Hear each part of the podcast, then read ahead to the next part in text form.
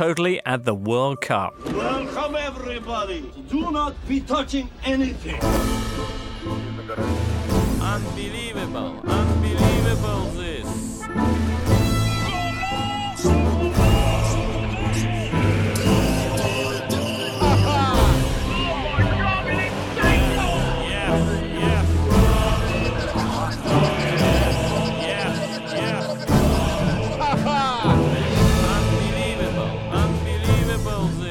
Cup Day 7. Uruguay and Russia through, but Morocco horror show as North Africans go Russian home, victims of the worst finishing since this sentence. Also off, the Saudis, who typically bombed in the middle of another country's celebrations. And the day was rounded off with drama on the telly as Spain got a scare of Team Melli. Thursday from 1, there's more World Cup fun with Group C. Denmark taking on Australia in Samara. Then from 4, France against Peru in Ekaterinburg. And in the evening, the big one, Argentina Croatia in Nizhny Novgorod. It's all coming up in Totally Football Show at the World Cup.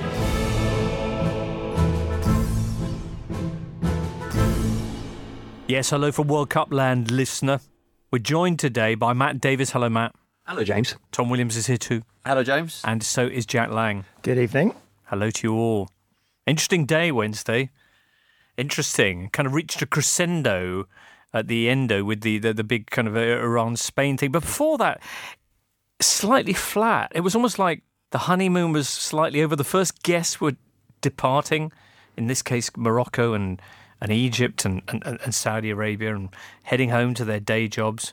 But equally, we did get the first teams through, and then we, we got that tremendously exciting match at the end, which kind of made up for it all.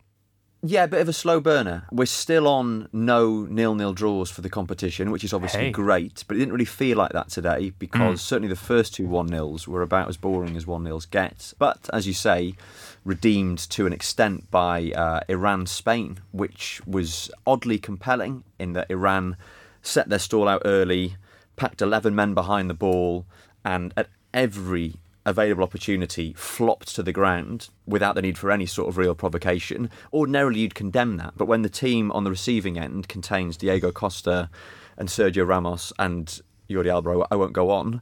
Plus, it was just such a huge mismatch as well. It felt that way in terms of FIFA rankings and the like. Yeah, it, it was an interesting game. We'll come on to that in a second. Of course, also later on in the show, we'll be having a look at the, the, the matches on Thursday, why they're going to be great, and we'll be hearing from some of the global Totally family on uh, things to watch out for in, in those. But uh, the scores then on Wednesday Morocco beaten 1 0 by a pretty lackluster Portugal. Uh, Ronaldo getting his fourth goal of this cup. Morocco now out, as we mentioned. Uruguay put two teams out, remarkably Saudi Arabia, who they beat in Rostov, and Egypt, whose exit is also confirmed by that result. And back in Group B, it was Franco's lament, Iran Spain. Diego Costa winning that one 1 0. And one thing I should mention, actually, I don't know if you heard Shireen talking about the the passion that all parts of Iranian society feel for the game of football.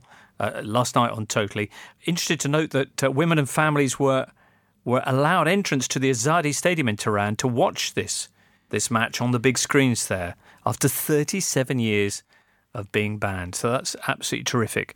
Sadly, events on the field didn't go quite their way. Obviously, not sadly from Spain's point of view. Was it a fair result in the end, Jack? That one 0 win. I would say just about yes, because Spain, especially in the first half, dominated the ball. Iran had clearly a very conservative game plan, especially in the first half, which was to keep 11 men behind the ball. I thought they did it very well. Actually, in the second half, when they'd fallen behind, they came hmm. out and made a bit of a game of it. And I was quite impressed with them, really. I think by no means will that be a walkover for Portugal in their last game. Right. But I think Spain probably would argue that on balance of play, they just about did enough to win, even though it was an enormously scrappy goal. And you might wonder whether the system, especially to play a team like Iran, who are always going to sit back, there are a couple of decisions made by Hierro that were fairly questionable. Costa, aside from his very fortunate goal, didn't really seem to be the player to work in those tight spaces, didn't really combine too much with his teammates. And the same for Lucas Vasquez, I think, who is a player who exploits space, uses his speed, and there really wasn't any space to exploit here. Mm. So I think he was quite ineffective. And Spain, despite, I think, shading the balance of play, probably also a touch lucky considering the nature of the goal. Lack of reaction from the, the novice Spain manager. Yeah, which I guess is forgivable. Um, but you know, uh, Diego Costa. He, we were sitting in the office watching the game, and we all thought maybe it was more of an ass-pass game. But he's the player who's got the winning goal in the end, even though there was a stroke of luck to it. And, and nine in nine in, in his last inter, nine international starts for Spain is, is pretty impressive. Three shots on target, three goals. Mm, well, ruthlessly efficient. You make your own luck in, in this game. Are we, are we Of course, calling Matt. that a shot? I mean, I know he scored, but he didn't. He didn't exactly shoot He a didn't goal, move did his he? leg toward the I- I know ball, it did came he? off his knee, but I might have to quibble that one with the the Opta lads. All right. Iran had made a, a bit of a go of it. They had a, a cracking chance just before Spain scored, and then afterwards, uh, hearts of flutter as they buried the ball in the side netting, and then and then even scored, but then had it called back for offside. Yeah, really dramatic final stages. I think they deserve a great deal of credit for coming on so strongly in the end because for a long stretch of the game, it looked as though they didn't have the tools to really push that Spain backline. But when they showed a little bit more attacking intent, I thought they were very good. And Spain actually looked quite rattled at the end. We saw Karim Ansarifard had the ball in the side netting, looked like a goal. I was celebrating it as to much amusement in the office there. Kind of the Raheem Sterling of this World Cup, if you will, wild celebrations. And then, yes, I think the decision for their ruled out goal was the correct one. I think we can all agree. But bit of a scare for Spain. And to finish off the game, a little bit of fun for us all. That wonderful forward roll throw in. Milad Mohammadi take a bow, for it was he who, deep into stoppage time, with his team desperately trying to find the equaliser that would keep their World Cup hopes alive, decides that this is the time to attempt uh, an acrobatic somersault throw in, misjudges his landing completely, lands about a foot short of the touchline, decides actually he's not going to go through with it, backs up a bit and throws the ball in normally. Right. Video footage is already flashing around the world. So, Probably uh, cost them, what, a minute or so? I don't know, perhaps a minute, maybe 30 seconds or so, Yeah. but you know, gave us all a laugh, so he's, he's done something. Can't put a price on comedy. He also has the nickname. I've just done a bit of cursory research. He's nicknamed Mig Mig, which is the, I guess, the foreign language version of Beep Beep, which is Roadrunner. Right. So perhaps understandable that there was some Looney Tunes action in the end there. You're listening to the Totally Football Show in association with Paddy Power.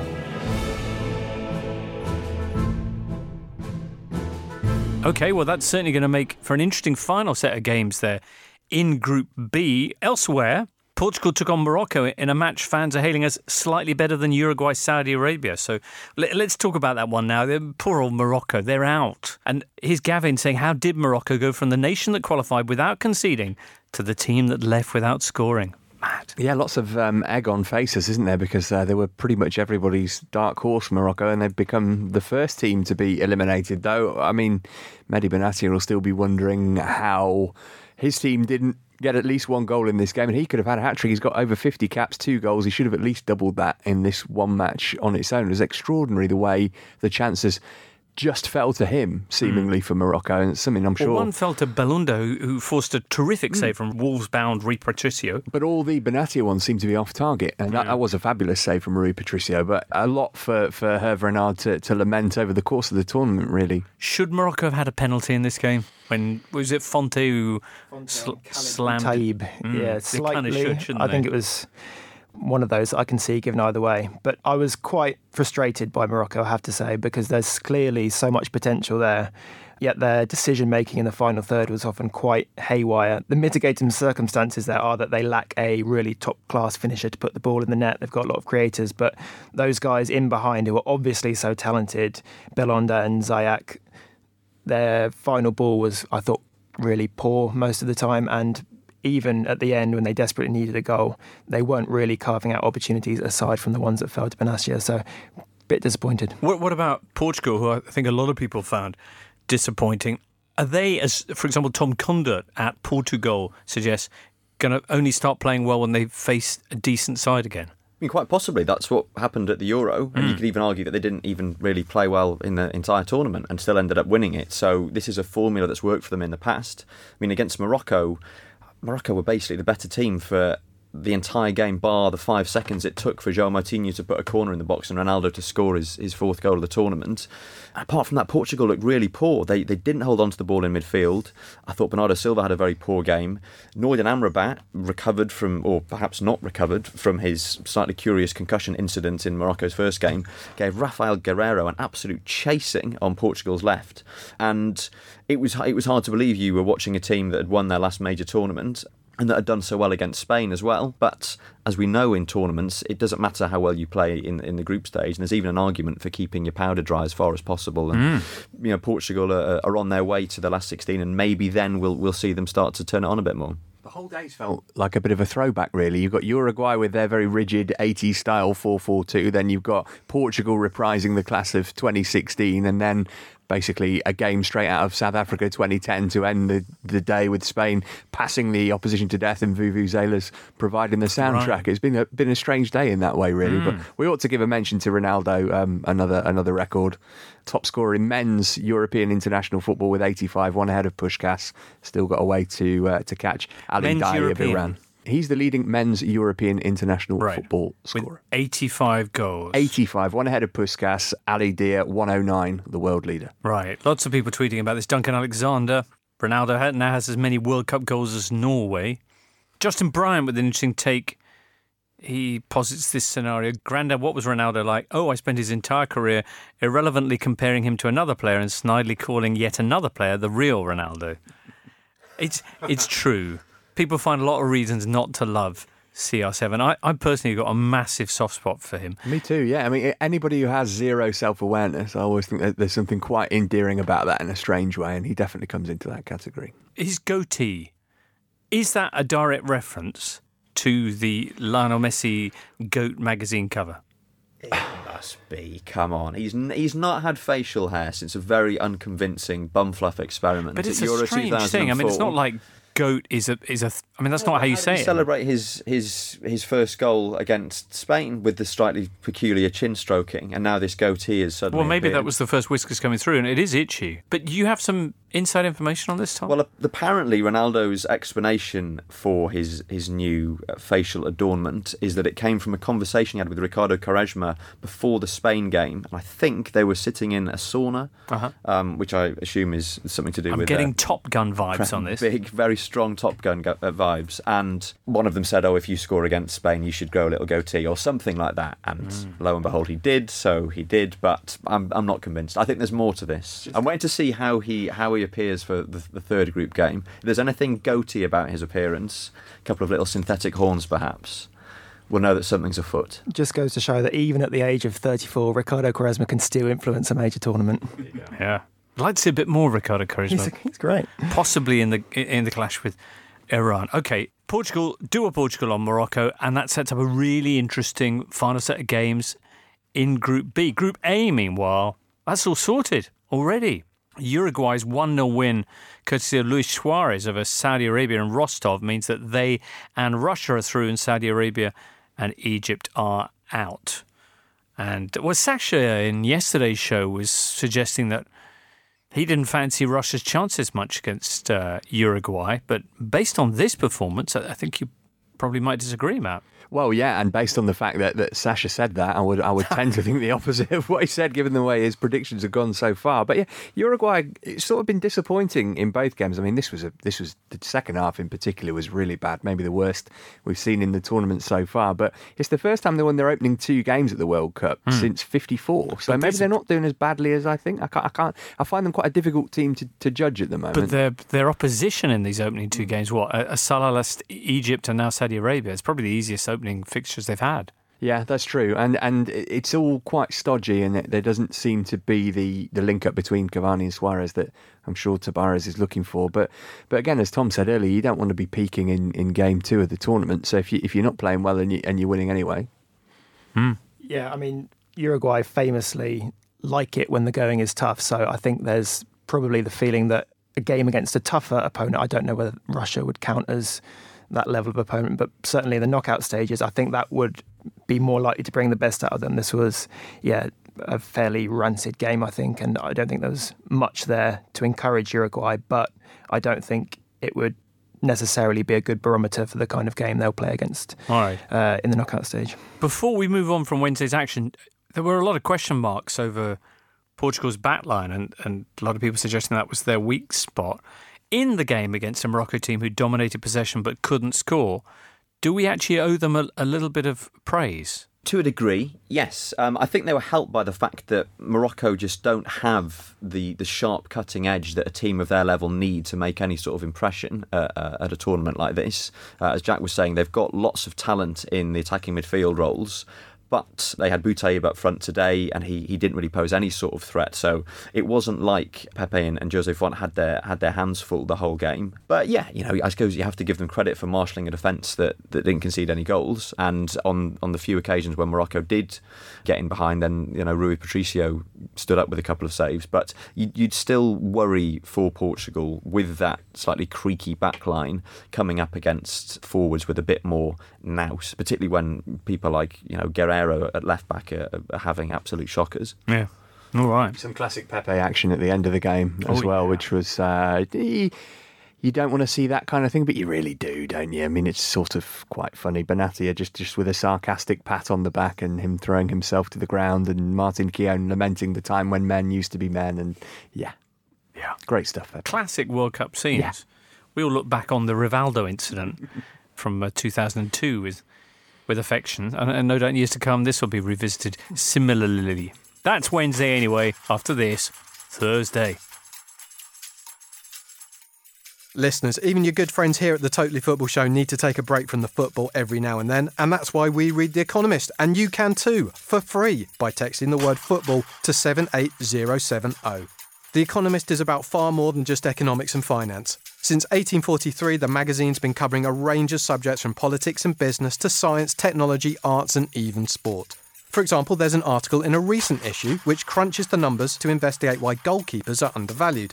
I've read it, and that's why I can tell you that in the past four transfer windows, strikers bought by some of the biggest clubs in the world have cost 17.1 million euro on average, which works out at around 8.5 million euro a point, whereas goalkeepers have cost 6.5 million euro per head at a slightly higher rate of 9.4 million euro a point. The conclusion? Keepers cost less than forwards, not because they're underappreciated, but because they are less valuable.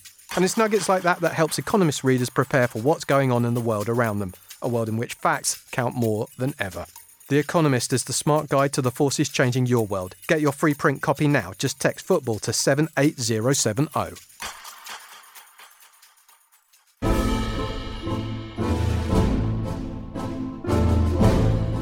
Coming up in your exciting World Cup 2018, ooh, one o'clock, Group C gets back underway as Denmark take on Australia out east in Samara. Staying with that group, four o'clock, it's France against Peru. That's an exciting game. We'll be hearing a little bit about the Peruvian perspective on it very shortly. The game being played in Ekaterinburg, which is even Easter. And then at seven o'clock, this could be very, very, very dramatic indeed. Group D, Argentina, held to that 1 1 draw by Iceland, take on Croatia in Nizhny Novgorod, which is a short hop northeast of Moscow. So then, France against Peru. The besashed Peruvians have won hearts, I think, for their the passion they brought to the streets of Russian cities and on the pitch as well in their uh, unfortunate 1 0 defeat against Denmark. How are they going to fare against Les Bleus? Well, we dialed up the co host of uh, Sports Illustrated TV's Planet Football, Luis Miguel Echegaray, to get his take. Luis, how are you? I'm good, Jimbo. Thanks for having me on your awesome show. For having me. Well, no, I, uh, we're, we're, we're, we're delighted that you could join us. Uh, we're so excited to see Peru in action again on Thursday in this huge game against France. How, how do you think uh, Gareca's going to go for this? Is he, is he going to go all out for the win, which you, you desperately need, or, or is it going to be a cautious affair?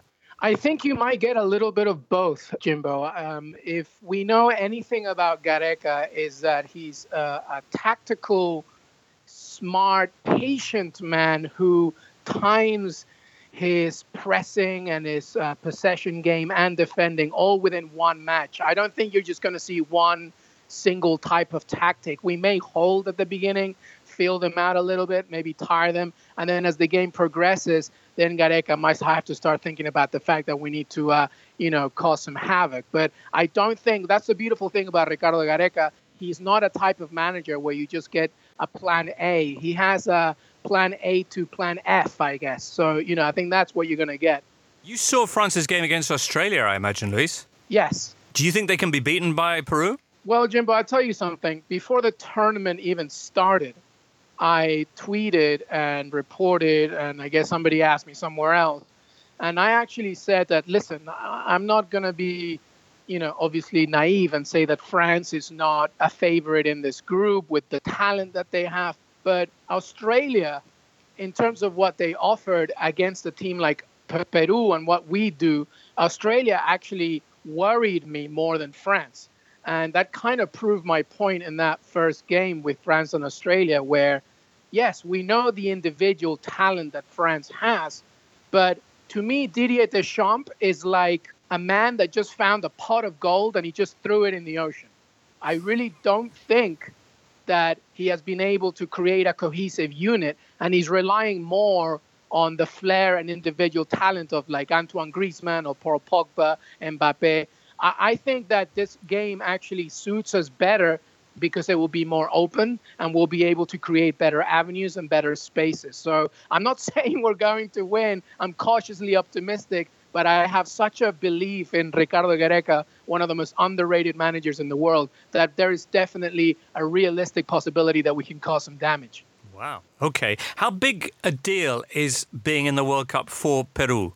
Oh, Jimbo, it's if I could write you a poem right now, uh, or sing you a song, or show you something. I mean, it's it's honestly you can't even put it into words. Thirty-six long years. Many of us have never even seen Peru at the World Cup.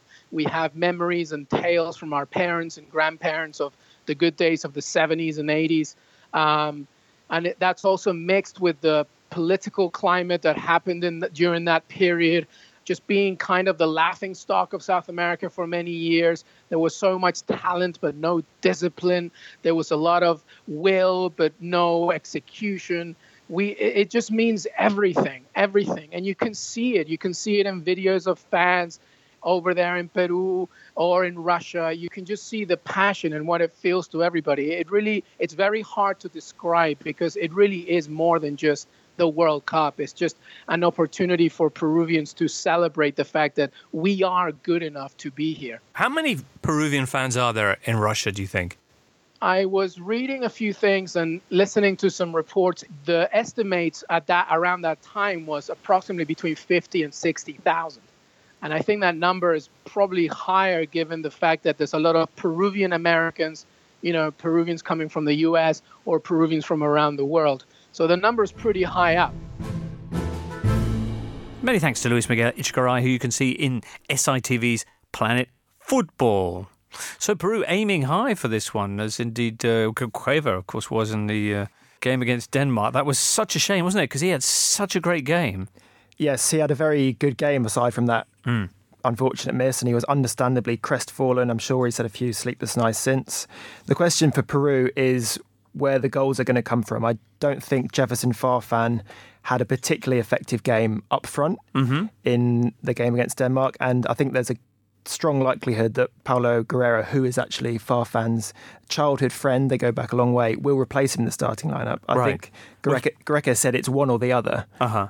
Uh, Guerrero is Peru's top scorer ever, obviously coming back from his ban, which But he, he looked good in the half hour that he came on against Denmark. He did. He's a focal point. I think that's what the team needs. They've got a lot of pace and a lot of trickery around him. And sometimes you need someone who will just stand in the penalty area, be a bit of a lump. He's very good in the air as well, which is something the rest of the team don't have. The slight couple of injury concerns for them. Renato Tapia, the very influential central midfielder, got a bang on the head against Denmark. And both he and Andre Carrillo, who's also excellent, have trained separately the last couple of days. Either one of those missing out would be a huge blow. Okay. Interesting question as well for Gareca. Does he go for it? They almost certainly need the win. The only way four points would be enough is if Denmark and Australia draw in a series of other events. They, they kind of have to go for it here. Do they have the talent to really scare the, the, the French, a France team indeed that didn't impress in their opener with Australia. Yeah, Didier Deschamps had to go back to the drawing board. I've spoken about this in some of the preview shows, but his hope was that this fluid front three of, of Griezmann and Mbappe and Dembele would click. It hasn't. They were very disappointing against Australia. Didn't really start playing any football until Olivier Giroud came on, um, and there's no surprise that he looks like he's going to start against Peru. It also looks like Blaise Matuidi is going to come back into the team, who has been one of Deschamps' most trusted lieutenants. So he'll he'll give them a bit more industry. One of the things that was really lacking against Australia was any pressing from the attacking players, and that seems to have been quite a big issue after the game. Reports of Deschamps questioning his attacking players as to why they weren't working harder to close down Australia's defenders and being told in response, well, we didn't do that enough in training. We weren't sure what we were supposed to be doing. So, a few potential issues there. I think one area that will concern France is the knowledge that the last team that beat them was Colombia uh, back at in friendly at the Stade de France in March. A team quite similar to Peru in many ways, with a, a big figurehead centre forward, Falcao for Colombia, Guerrero as it looks like it's going to be for Peru, and then a lot of tricky technical players around him. Carrillo, who we didn't see a huge amount of at, at Watford last season very impressive in, in Peru's opening game against Denmark. Uh, Flores on the other flank and Cueva, who we've talked about as well. So there is there is a bit of nervousness, I think, in the French camp, and it looks like Deschamps is going to revert to type. He's going to go back to the 4-2-3-1 system that he used during the Euro, with Griezmann playing just off Giroud, Matuidi adding a bit more ballast in midfield, and and hoping that that you know that that sorts out their problems. Right. You you make a good case for Peru here, but what do you think's going to happen, Tom? It's really hard to say with France because I didn't see anything in that game against Australia that gave me any real optimism for them, apart from the fact that when Giroud came on, the link up play got a little bit better. We know that Griezmann prefers playing with him. Mbappe showed in fits and starts what he can do. I find it really hard to call this game. I wouldn't be surprised if it was a draw, if France dropped points. I mean, they were fortunate to beat Australia. It took a contentious penalty and one of the, the most, you know, one of the most fortuitous goals that we've seen at the World Cup so far you know, Pogba having the ball sort of kicked off his toe by an Australia defender and, and looping about an inch over the line. So um, I can see France dropping points here, and if they do, it, it, it, might not be a disaster. But it's it's really hard to say where they are at the moment. Okay.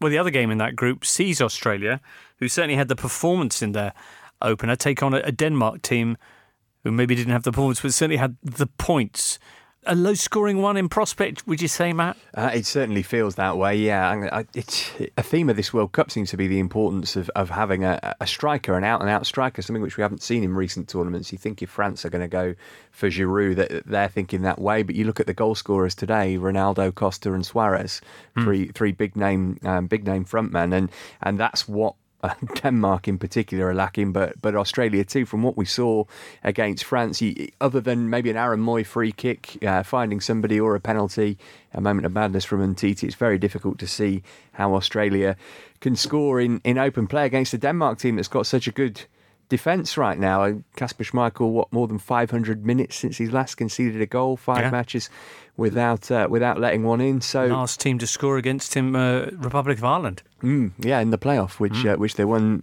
handsomely anyway. So it, difficult to make a case for Australia here, and difficult to make a case for for anything other than uh, maybe the kind of game that we've seen today, a sort of fairly tepid.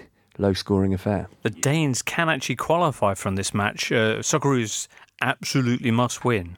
A little bit of team news. William Kvist has been sent home with two broken ribs. Ouch. That's okay because their key player has never been Chris. Okay. Never been Chris. Very nice.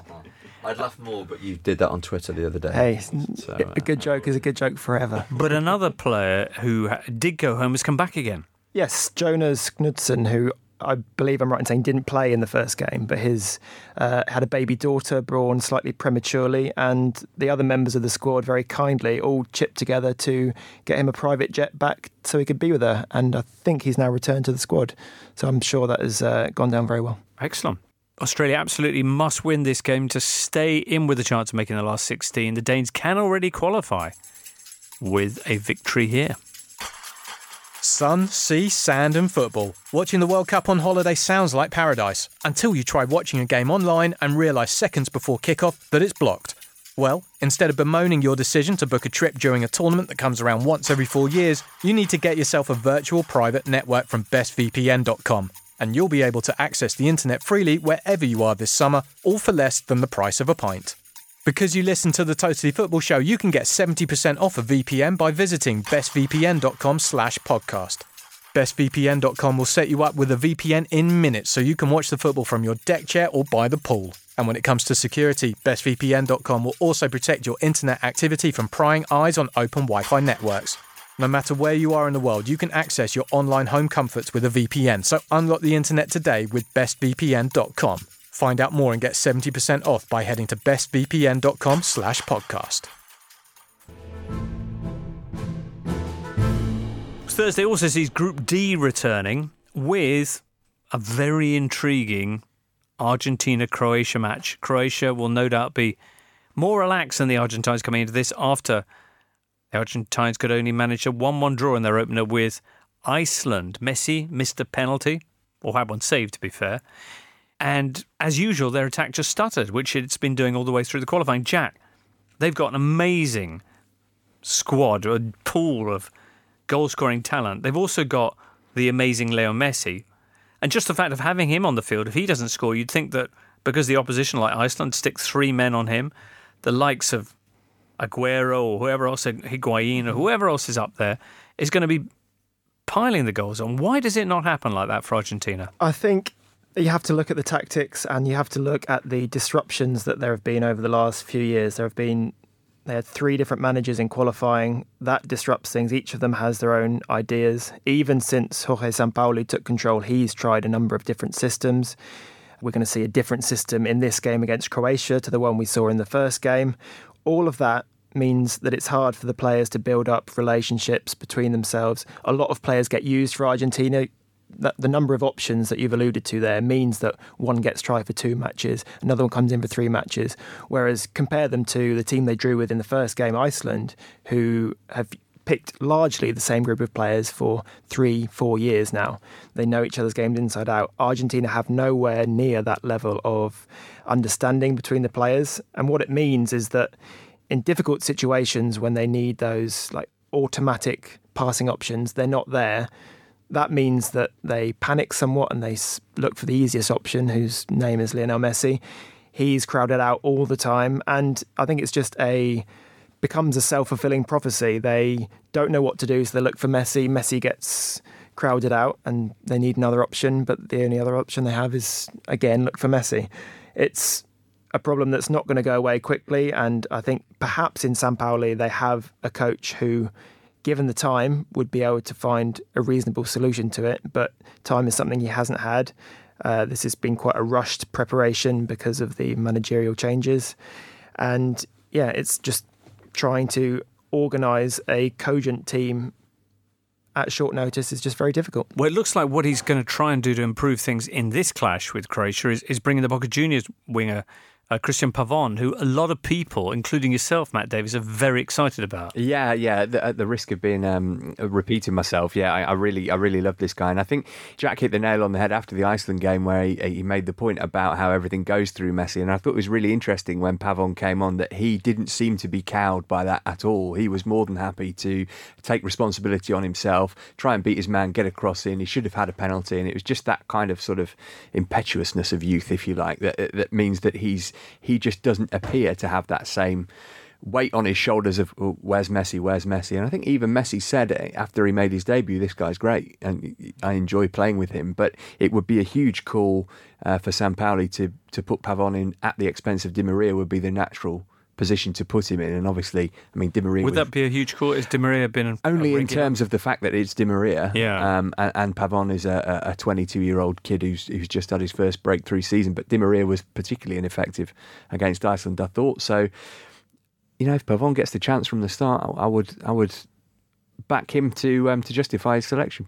This business of time with Sampaoli, a, a run in the cup, might we start to see Argentina making something of these incredible ingredients they have? Um, yeah, potentially. I mean, a lot, a lot can gel in a short period of time. We were talking about Peru earlier, and actually, a lot of Peru's game plan really came together during a couple of Copa America campaigns during which they gelled probably more than expected, and they actually had long periods together.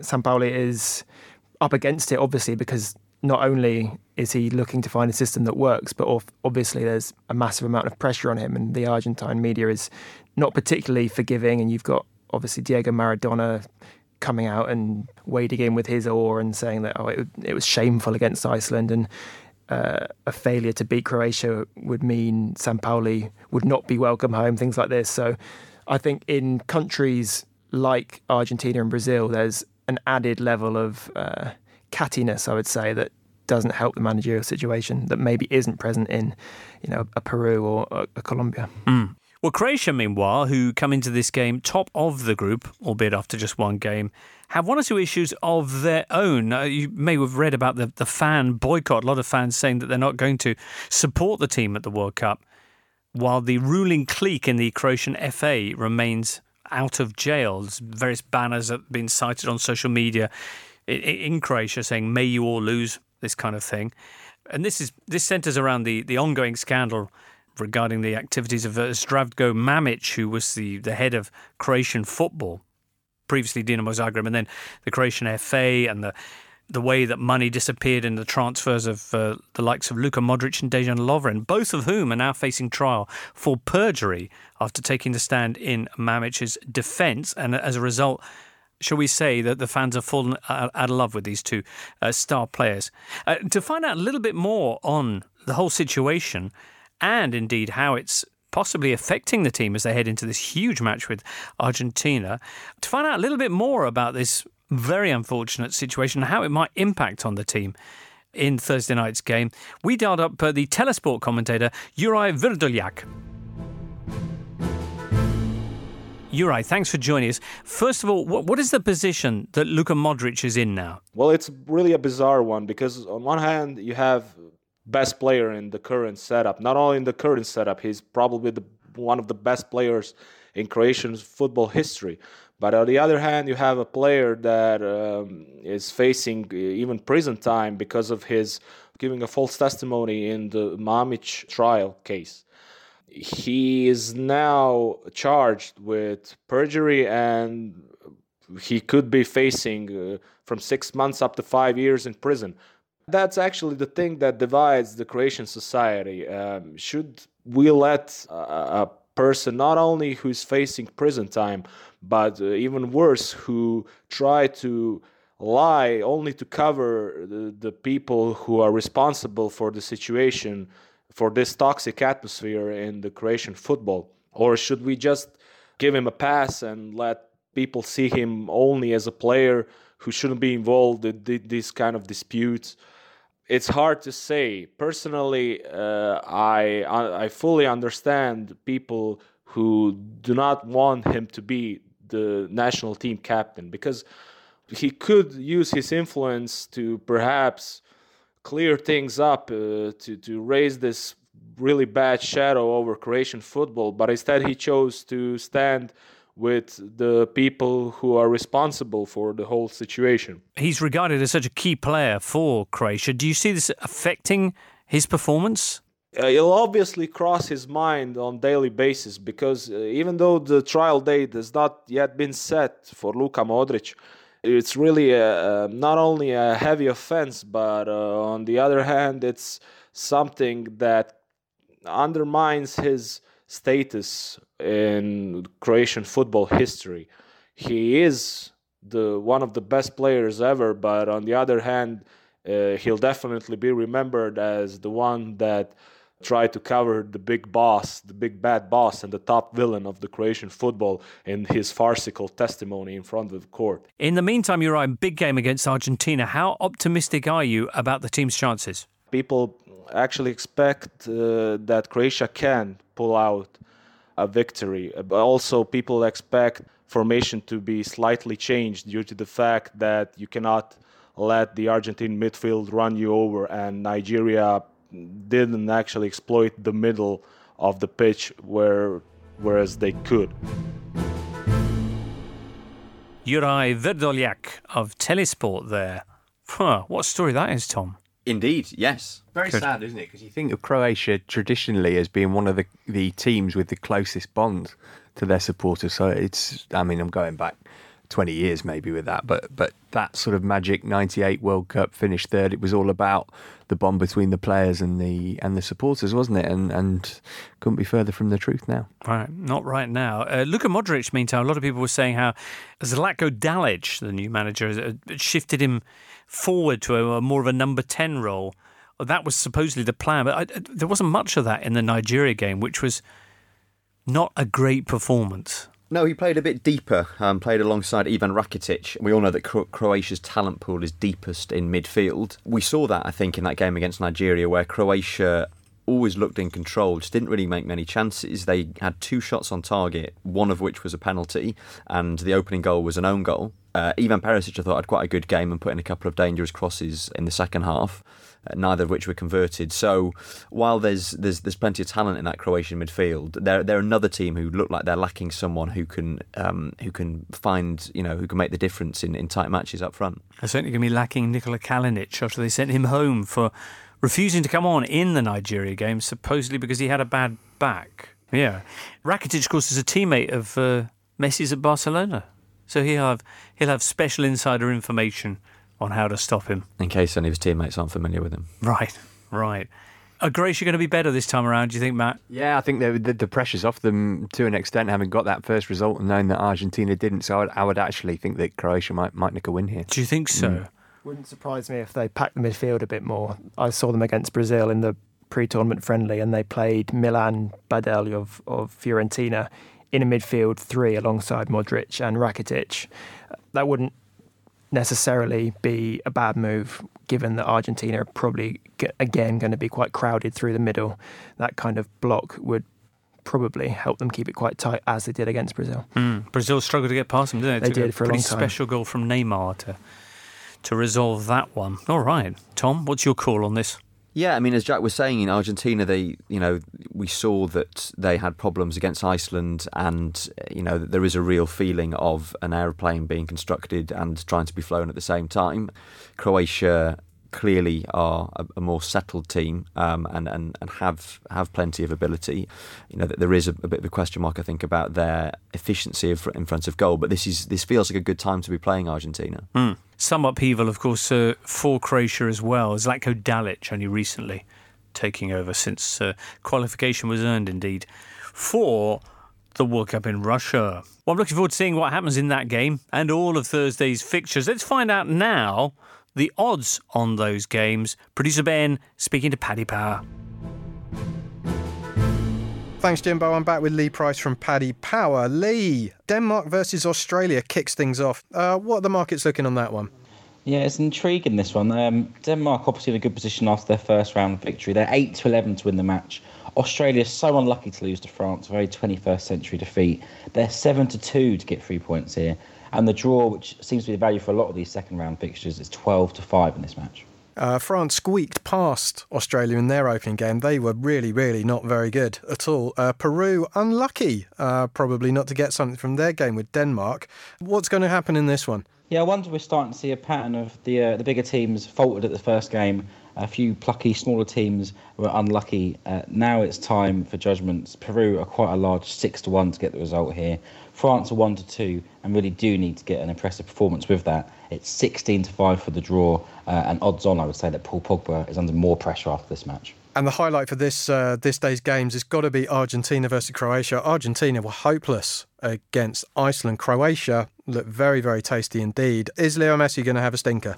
Yeah, Argentina needs to replace the number 10, don't they? He's overrated. Um, Argentina are evens to win this match. Uh, Messi and Argentina generally are 19 to 1 to miss a penalty again. Uh, or will Lionel bounce back? He's 40 to 1 to grab a hat trick. Croatia 11 to 4 to win this match, and it's 23 to 10 the draw. But Croatia, after years being the dark horses and this year being written off as past it, have finally started to show some material. I quite like them. You can find out those odds and more at paddypower.com. It's 18 plus only. BeGambleAware.org. And when the fun stops, stop. Do tweet us, listeners, at The Totally Show with your questions and comments. On Facebook, you'll find videos, quizzes, competitions, and more. And of course, we'll have a new Totally Football Show at the World Cup for you after they wrap things up between Argentina and Croatia. Matt, any final thoughts before we press stop? I think tomorrow is going to be better than today. Thursday better than Wednesday. Yeah. Yeah. Let's hope so. Although, I mean, if if things gently build up Yeah. crescendo like as they did today, and then We- Argentina Croatia's a, a real cracker, I'd, I'd take that. Yeah. If if today turns out to be the low point of this World Cup, it'll be a pretty good World Cup. I would say so, yeah. Yeah, nice one. Someone else could attempt a somersault throw in at an inappropriate moment as well. That would that would also go down well. It wasn't Iran's first weird throw in either, because in the first game, just let me get the Vahid Amiri, who I believe is kind of left sided player, twice lined up for a long throw with a, an insanely long run up and then did a tiny little mini one to a teammate who'd come close. So they're obviously home brewing some pretty spectacular throwing routines. in Messing with the opposition's minds. Yeah. Interesting. All right, nice one. Well, guys, thank you so much for being with us this evening. Listener, thank you for your participation. We'll catch up with you in 24. Have a great time till then. You've been listening to the Totally Football Show, a Muddy Knees Media production. Subscribe now and get the latest episode delivered right to your phone for free. And seeing as you're still here, here's an extract from the new Gazza in Italy audiobook. It's written by Daniel Storey, read by James Richardson, and published by HarperCollins. Have a listen, and if you like what you hear, you can download it from iTunes or Audible for just £4.99. Remember, it's exclusively an audiobook, and it's called Gazza in Italy.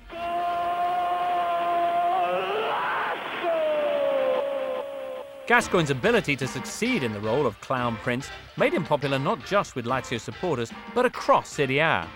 Atalanta fans created a banner for when they played Lazio with a huge bottle of beer and the welcome, This one is for you, Gazza, and that was a fairly consistent message.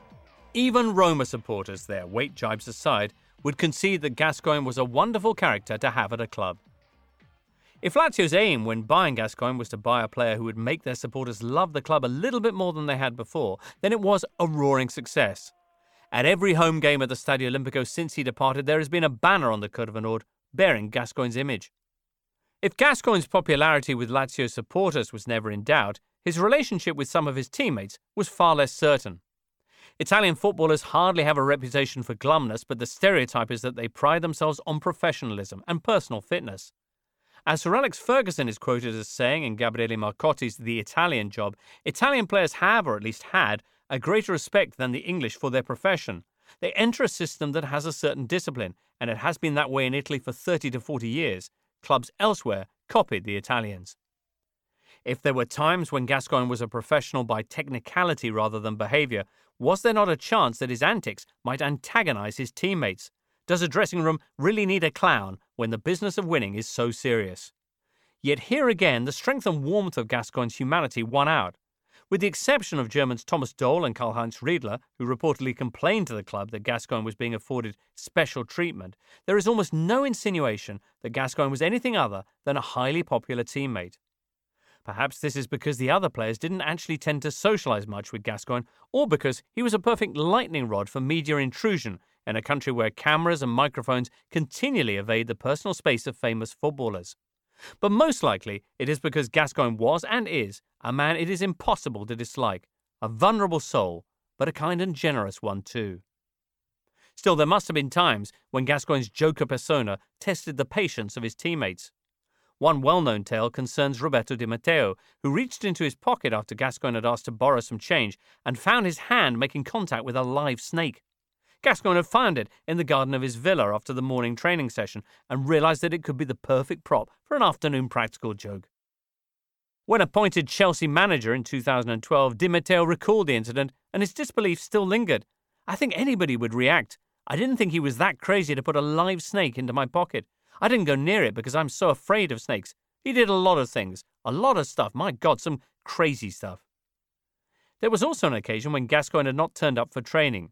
As the team bus pulled into the training ground, he was seen lying by the side of the road with a motorbike on top of him, covered in blood. It was not until several teammates had run to his side that Gascoigne burst out laughing, stood up, and pointed to a large amount of tomato ketchup on his clothes. The Italian players must have wondered who on earth had arrived at their club. He was a man with the heart and eyes of a child, said Pierluigi Casiraghi, probably intending that as both compliment and insult. We were on the team bus once, and he sat down behind Zoff. As soon as the bus went into a dark tunnel, he stripped off all of his clothes and just sat there, waiting for Zoff to turn around and see him naked. Yet most obvious in the anecdotes of his Lazio teammates is the unanimous surprise not at Gascoigne's japery, but his extreme generosity. It became a tradition for him to present the squad's younger members with presents. Alessandro Nesta recalls being given five pairs of shoes and a fishing kit, while Gascoigne gave Marco Di Vaio an expensive camera. Gascoigne was not a materialistic person, but he understood that others took pride in their possessions. His natural reaction, therefore, was to give things away to make others happy.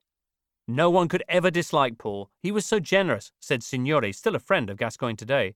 If you ever said, Gazza, what a beautiful watch, where did you buy it? He would take it off and give it to you. To hear the full story of Gazza in Italy, download the exclusive audiobook on Audible or iTunes.